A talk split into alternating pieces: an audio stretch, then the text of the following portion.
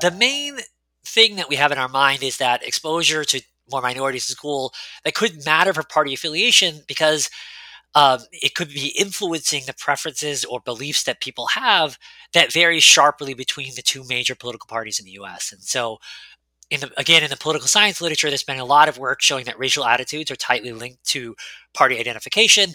You can pull up survey data, and it frequently shows that Republicans, for example, are less likely to agree that whites have had economic or social advantages relative to other racial groups in the country.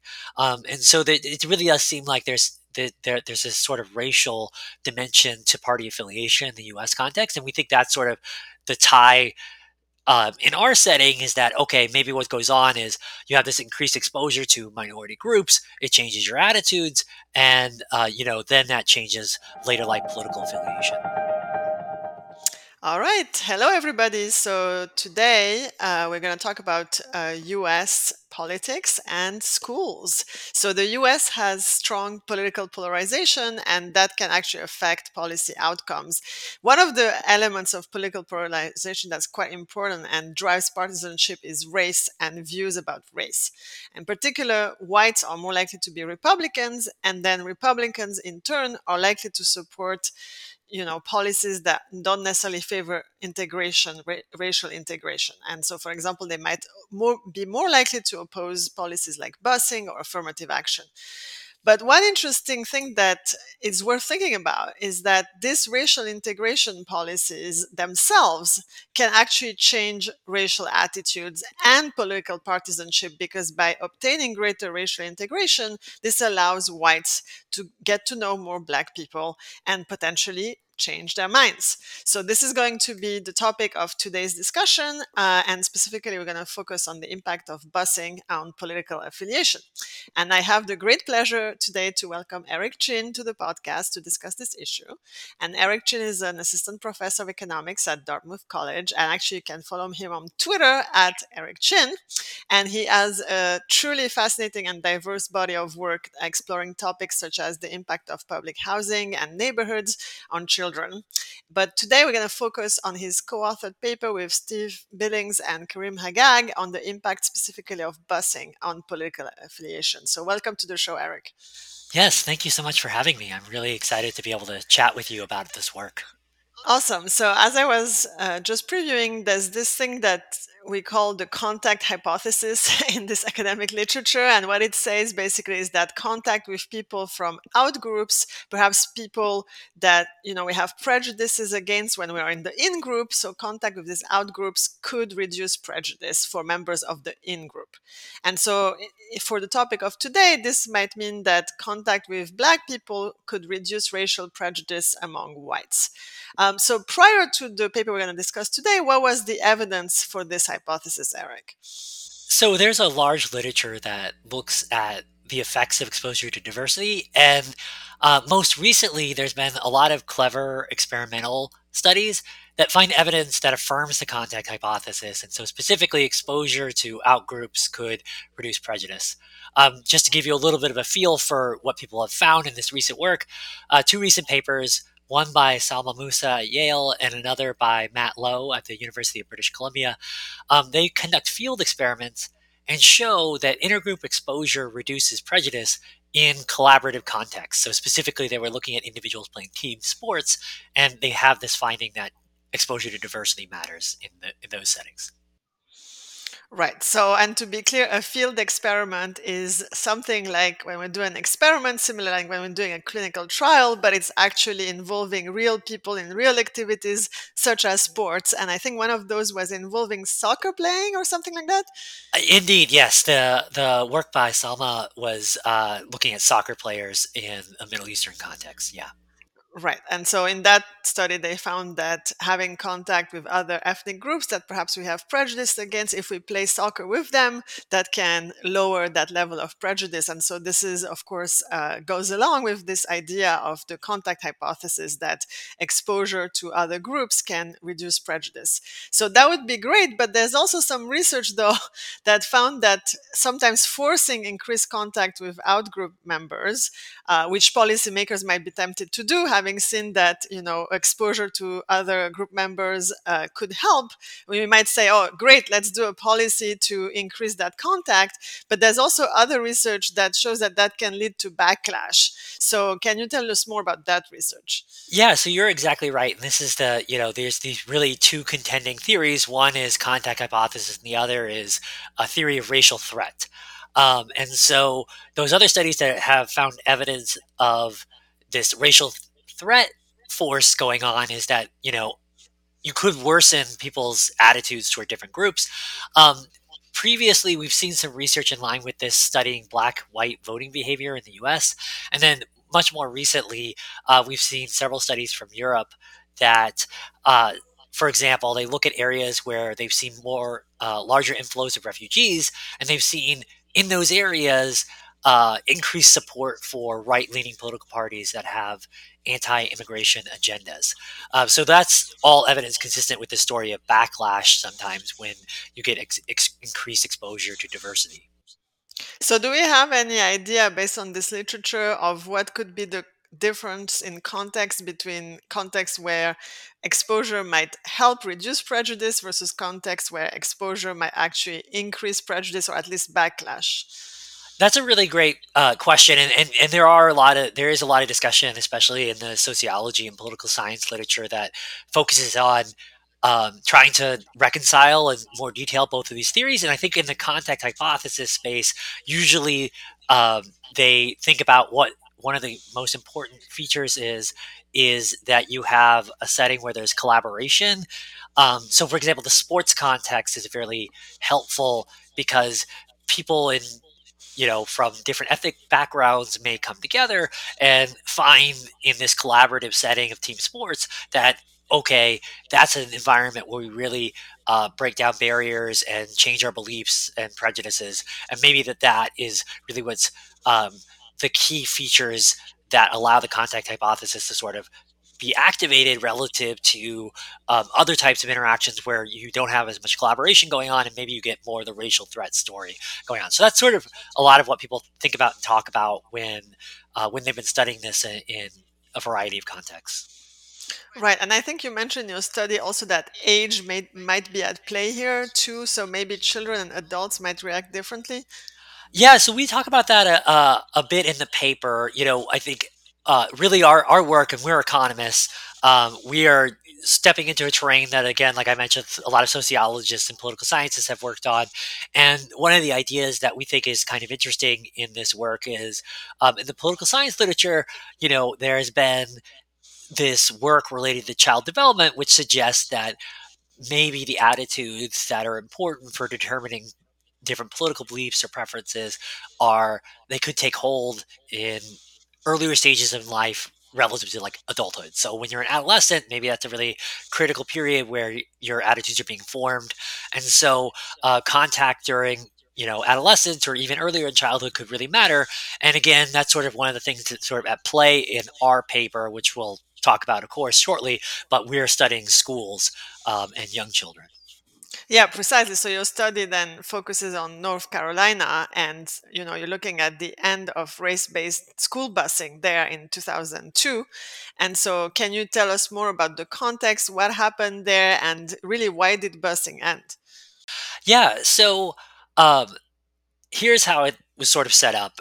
Prior to 2000, the school district in Charlotte, they had operated under a racial desegregation order. And so what that meant was the school system attempted to even out racial competition across schools. They didn't want one school to be all white and one school to be all black. And they did this by doing a busing system. And so here's how this worked. They had, because cities themselves, neighborhoods are very segregated, what they did to try to balance out schools was to bus minority students from the inner city out to other schools in the suburbs, which were predominantly white. And so they had that busing system running prior to the 2000s. And then what ended up happening was in the very beginning of the 2000s, a parent in the school system sued.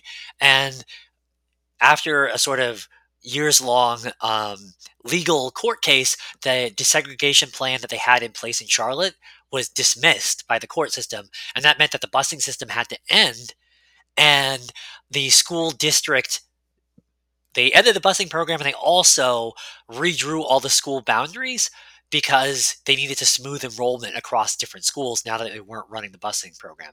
So really in this paper, we're studying sort of the end of busing, and trying to use this event as this natural experiment to learn about, okay, now in this aftermath of this busing program being over, school boundaries being shifted around, we have a lot of students switching schools, and a lot of students are changing how much contact they have with minorities in this context. And that's sort of what we're doing. So actually, I'm curious, this is such a fascinating story because it involves parents and their actions changing, you know, the school environment that kids go to. So what do we know about how parents feel about this whole busing story, just so we understand the motivations of actors here? So, you know, parents and their choices over schools are incredibly important to understand just in general whenever you have any shift in school characteristics out there in the world. In our context, of course, one of the things to keep in mind is that, you know, school boundaries are changing, busing is stopped. Some parents may be upset about, oh, okay, you know, my child is now going to go to this, assigned to be in this school relative to some other school that in previous years they have been assigned to. And they may, as a response to that, opt to send their kid to a different school. To whatever, you know, to the extent that happens, and it does happen in our sample that some people sort of opt out, that's something that our study can't really speak to in the sense that, you know, what we're learning about is the effects for people who sort of stick with their assigned school in terms of the effects out there. So there's, you know, to some extent, you know, we are, the contextual nature of our study is that we can only learn about the effects of increasing exposure to outgroups for the people who are complying with this natural experiment. And that's sort of one way to interpret the effects that we are getting in our study. Mm-hmm. So specifically, so the point to understand here is that obviously parents have school choice. So when we have these policies for school integration, you know, this encourages parents to change schools based on the school they're assigned to, but parents have the power to choose other schools, such as apply potentially to charter schools or go to the private sector or whatnot. So they have other choices. So not every kid is going to go to the school that they've been assigned to. So, and therefore your results kind of speak to those who stayed. Yeah. And in fact, for on average, you know, once they stopped this busing, which was again racially motivated, that they wanted to get more integration of blacks and whites, what was the effect of the end of busing on the degree of segregation of schools? Yeah. So, and also the degree to which whites therefore were interacting with blacks in school.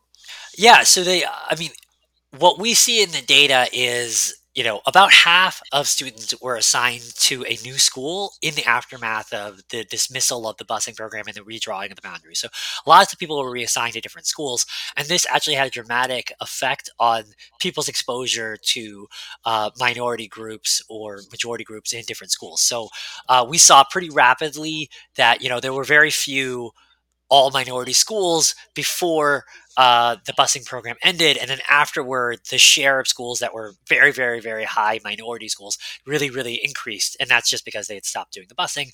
And then white schools, for example, that, you know, predominantly had white students there, their share of white students really increased over this time period. And it happened, you know, the first 2 years after this happened, really school composition changed. So we saw rapid segregation take hold in these schools after the end of the school busing program.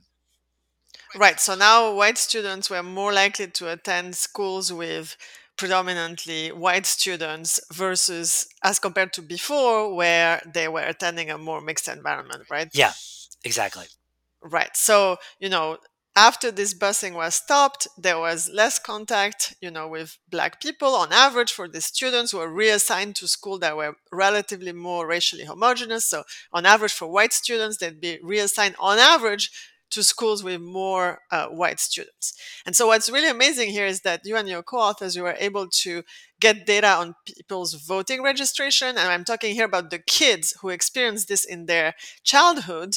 Later on, they grew up, registered to vote, And what you can see there is you can see what party they registered for, or potentially if they were unaffiliated. And so you took your data about these kids and looked at their political affiliation. So what was the effect of the end of busing on white students' party registration?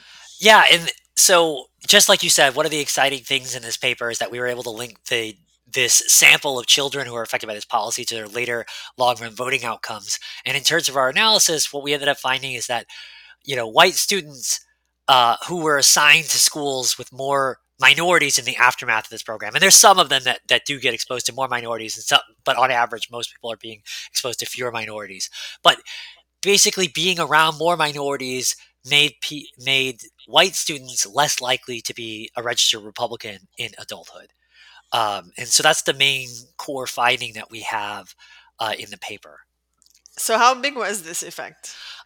So we find that, for example, increasing the fraction of minorities in your school by about 10 percentage points, that was associated with about almost 10% reduction in the likelihood of being a registered Republican in adulthood. So a relatively large effect from this change in exposure to students of other races. Right. So to give people an example here, a 10 percentage point increase would mean that, if you go from a school that is, let's say, 30% black to 40% black, that's a 10 percentage point increase. And that's the sort of change that induces a 10% reduction in the probability of being a Republican. So essentially, as you go to a school with more black students, when you grow up, you're less likely to become a registered Republican. And so, but overall, as we just said, the impact of busing was to reduce the share of black students on average that white students would be in contact with. And so therefore, what does your result imply about the effect of the end of busing? Yeah, on average, it has the aggregate effect is implying that, more white students are registering as Republicans because these schools are becoming more segregated throughout the system. Yes, exactly. Right. So the end of busing meant that more white students were registering as Republicans, which is really fascinating. So why do you think that might be that white students were more likely to register as Republicans because they were exposed to fewer black people in their schools? Yeah. I mean, and so this goes back to sort of a lot of political science literature in terms of thinking about the interpretation of these results. So the main thing that we have in our mind is that exposure to more minorities in school that could matter for party affiliation because it could be influencing the preferences or beliefs that people have that vary sharply between the two major political parties in the U.S. And so, in the political science literature, there's been a lot of work showing that racial attitudes are tightly linked to party identification. You can pull up survey data, and it frequently shows that Republicans, for example, are less likely to agree that whites have had economic or social advantages relative to other racial groups in the country. And so it really does seem like there's this sort of racial dimension to party affiliation in the U.S. context. And we think that's sort of the tie in our setting is that, okay, maybe what goes on is you have this increased exposure to minority groups. It changes your attitudes. And, then that changes later life political affiliation. Right. So basically, if exposure to black students might make you change your attitude. So, for example, you might be more likely to think that racism is real, perhaps because you heard about it from your black friends and so on and so forth.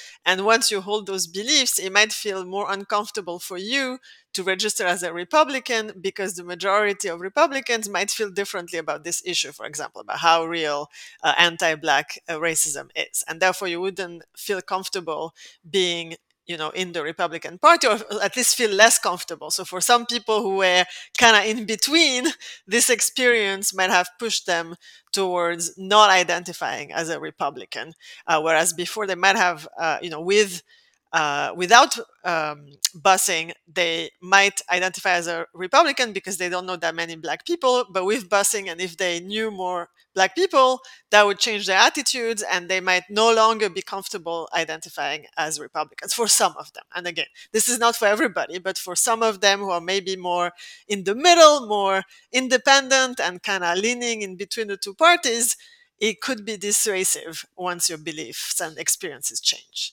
Right. Right. That's the kind of mental model that we've got in place. Right. So that we talked a lot about how this experience changed the political beliefs and, you know, registration of white students once they become adults. So what about black students? How did the end of busing influence their politics and their voting and their registration? Yeah. So as you mentioned, you know, we also analyze minority students and their behavior in our context too, because they were also affected by the end of the school busing program. What we ultimately found is that students, the minority students who were exposed to more minority peers, we find pretty precise null effects on whether or not they register as a Republican or a Democrat. But we do see some impact on the likelihood of registering as an unaffiliated voter. And the way we interpret this in the paper is that it's one interpretation is that it's evidence that's sort of suggestive and in line with a group norm theory. And so for that, the idea, which again comes from political science work, is that recently there's been a lot of research that suggests that support for the Democratic Party is a norm for Black Americans, which is the predominant minority group in our setting. And that theory would predict that Black children who are exposed to more Black peers, they should have a greater likelihood of adhering to the group norm. In our context, the fact that we find exposure to minority increases registration as an unaffiliated voter, it's suggestive with this group norm theory just because unaffiliated voters in our context are, you just empirically see that they tend to vote for Democratic candidates. So we sort of interpret it as suggestive but weak evidence in line with this group norm theory in terms of those results, what we got for minority students and how busing affected them.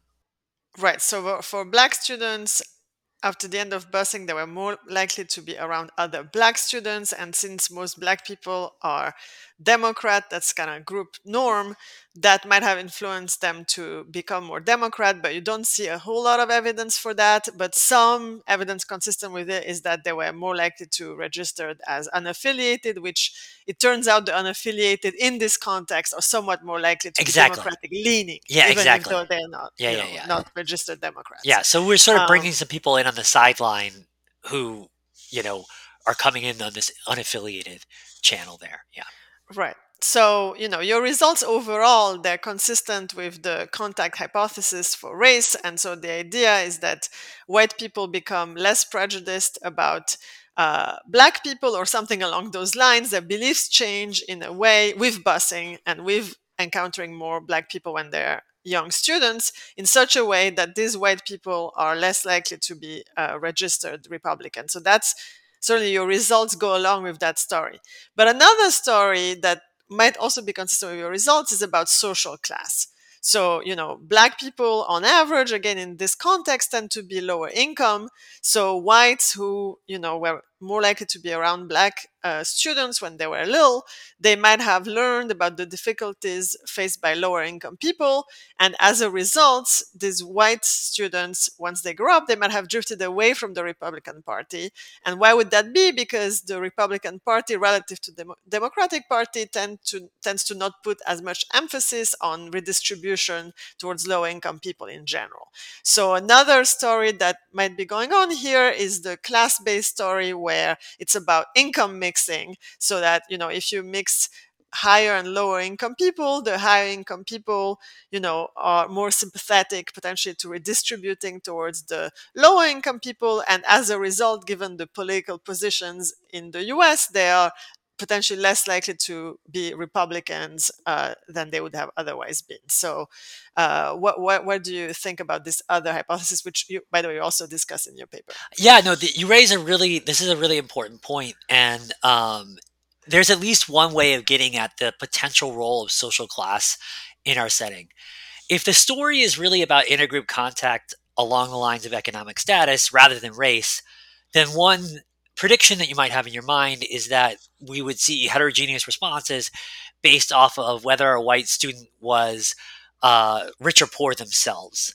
And so one of the heterogeneity tests that we can get at and do is we can exactly test that. And so we should see that, again, if that's the story, we would see that exposure to more minority peers should have no impact for white students who are poor, if this social class story is what's going on. We test that in our data, and we actually find no evidence in line with that story. What we see is, rather, if you take white, rich, or poor students in our setting, they both have similar magnitude reductions in the likelihood of being a registered Republican in adulthood, and that's sort of inconsistent with this idea that the key thing that matters is social status, social class, economic class.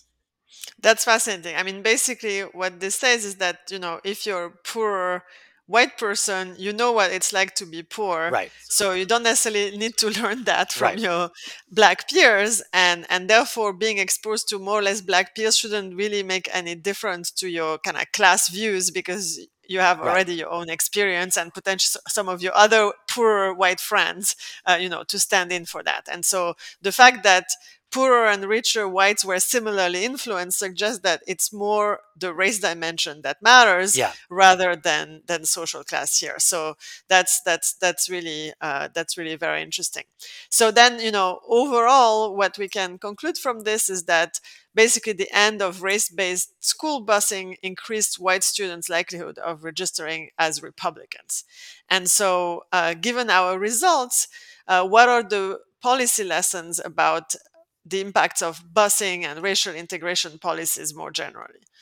Yeah, so the thing, just to take it a little bit big picture at first, just to say, overall, it's worth emphasizing that our findings are contributing to an important literature that just generally looks at the effects of these school integration policies. And so prior to our work, there had been several papers that had looked at how integration policies affect education and long-run labor market outcomes. And they have found that minority students had notably better outcomes as a result of those programs and policies. And so what we do is we're bringing this additional new finding into this literature that suggests that integration can also have important impacts on later life political behavior. And in particular, we're focusing in on, one of our key headline findings is this change in behavior for the white students. A lot of other research had focused a lot on how minority students are benefiting and hadn't sort of gotten at this other dimension of what was going on for students and integration policies.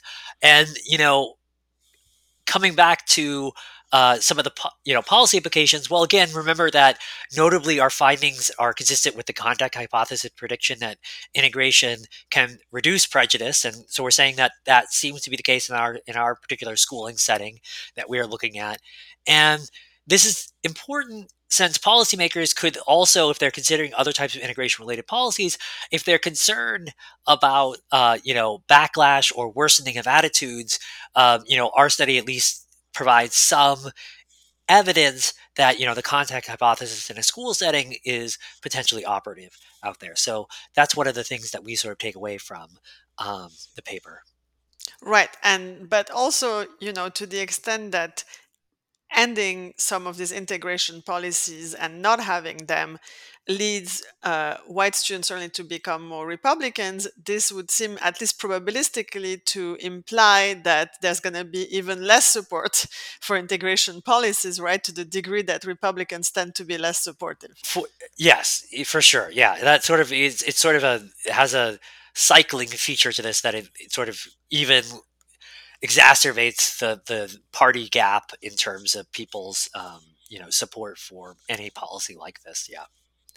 So that's very interesting in terms of the potentially different situations that you could find yourself in, that, hypothetically you could have a situation where you have integration policies and that acts as a channel for actually further inducing support for those integration policies through this partisanship channel. Yeah. Whereas conversely, if you remove them or don't put them in place, it has the opposite effect of entrenching the absence of integration policies potentially through the partisan channel again. Right, exactly, yeah. So that would imply that, you know, it could be quite valuable from a, I mean, certainly this is all down to your political strategy and which camp you're in. But that means that this should be a very contentious issue. If so, you know, if it's self-reinforcing, then, you know, if you're a Republican, you really want to crush this because not only it's out, but in the future, it makes it somewhat less likely that it's going to be in. And conversely, if you're a Democrat, you know, you want to have it on because it's likely that the thing is going to persist, right? So it's sort of, I feel like your findings a little bit up the ante about whether you should support these policies or not. That is, I mean, that's an interesting, I mean, you could take our results in that direction and think about it that way and project them out. So it is, you know, an implication of the findings here. Right. So, you know, it's again, these are really fascinating findings. And as you said, it's not only that we see some positive effects of integration for Black students, but it seems that white students are also impacted, as you've shown, through the change in political affiliation. So again, these are really fascinating results. And thanks so much for being with us today. Yeah, thank you for having me.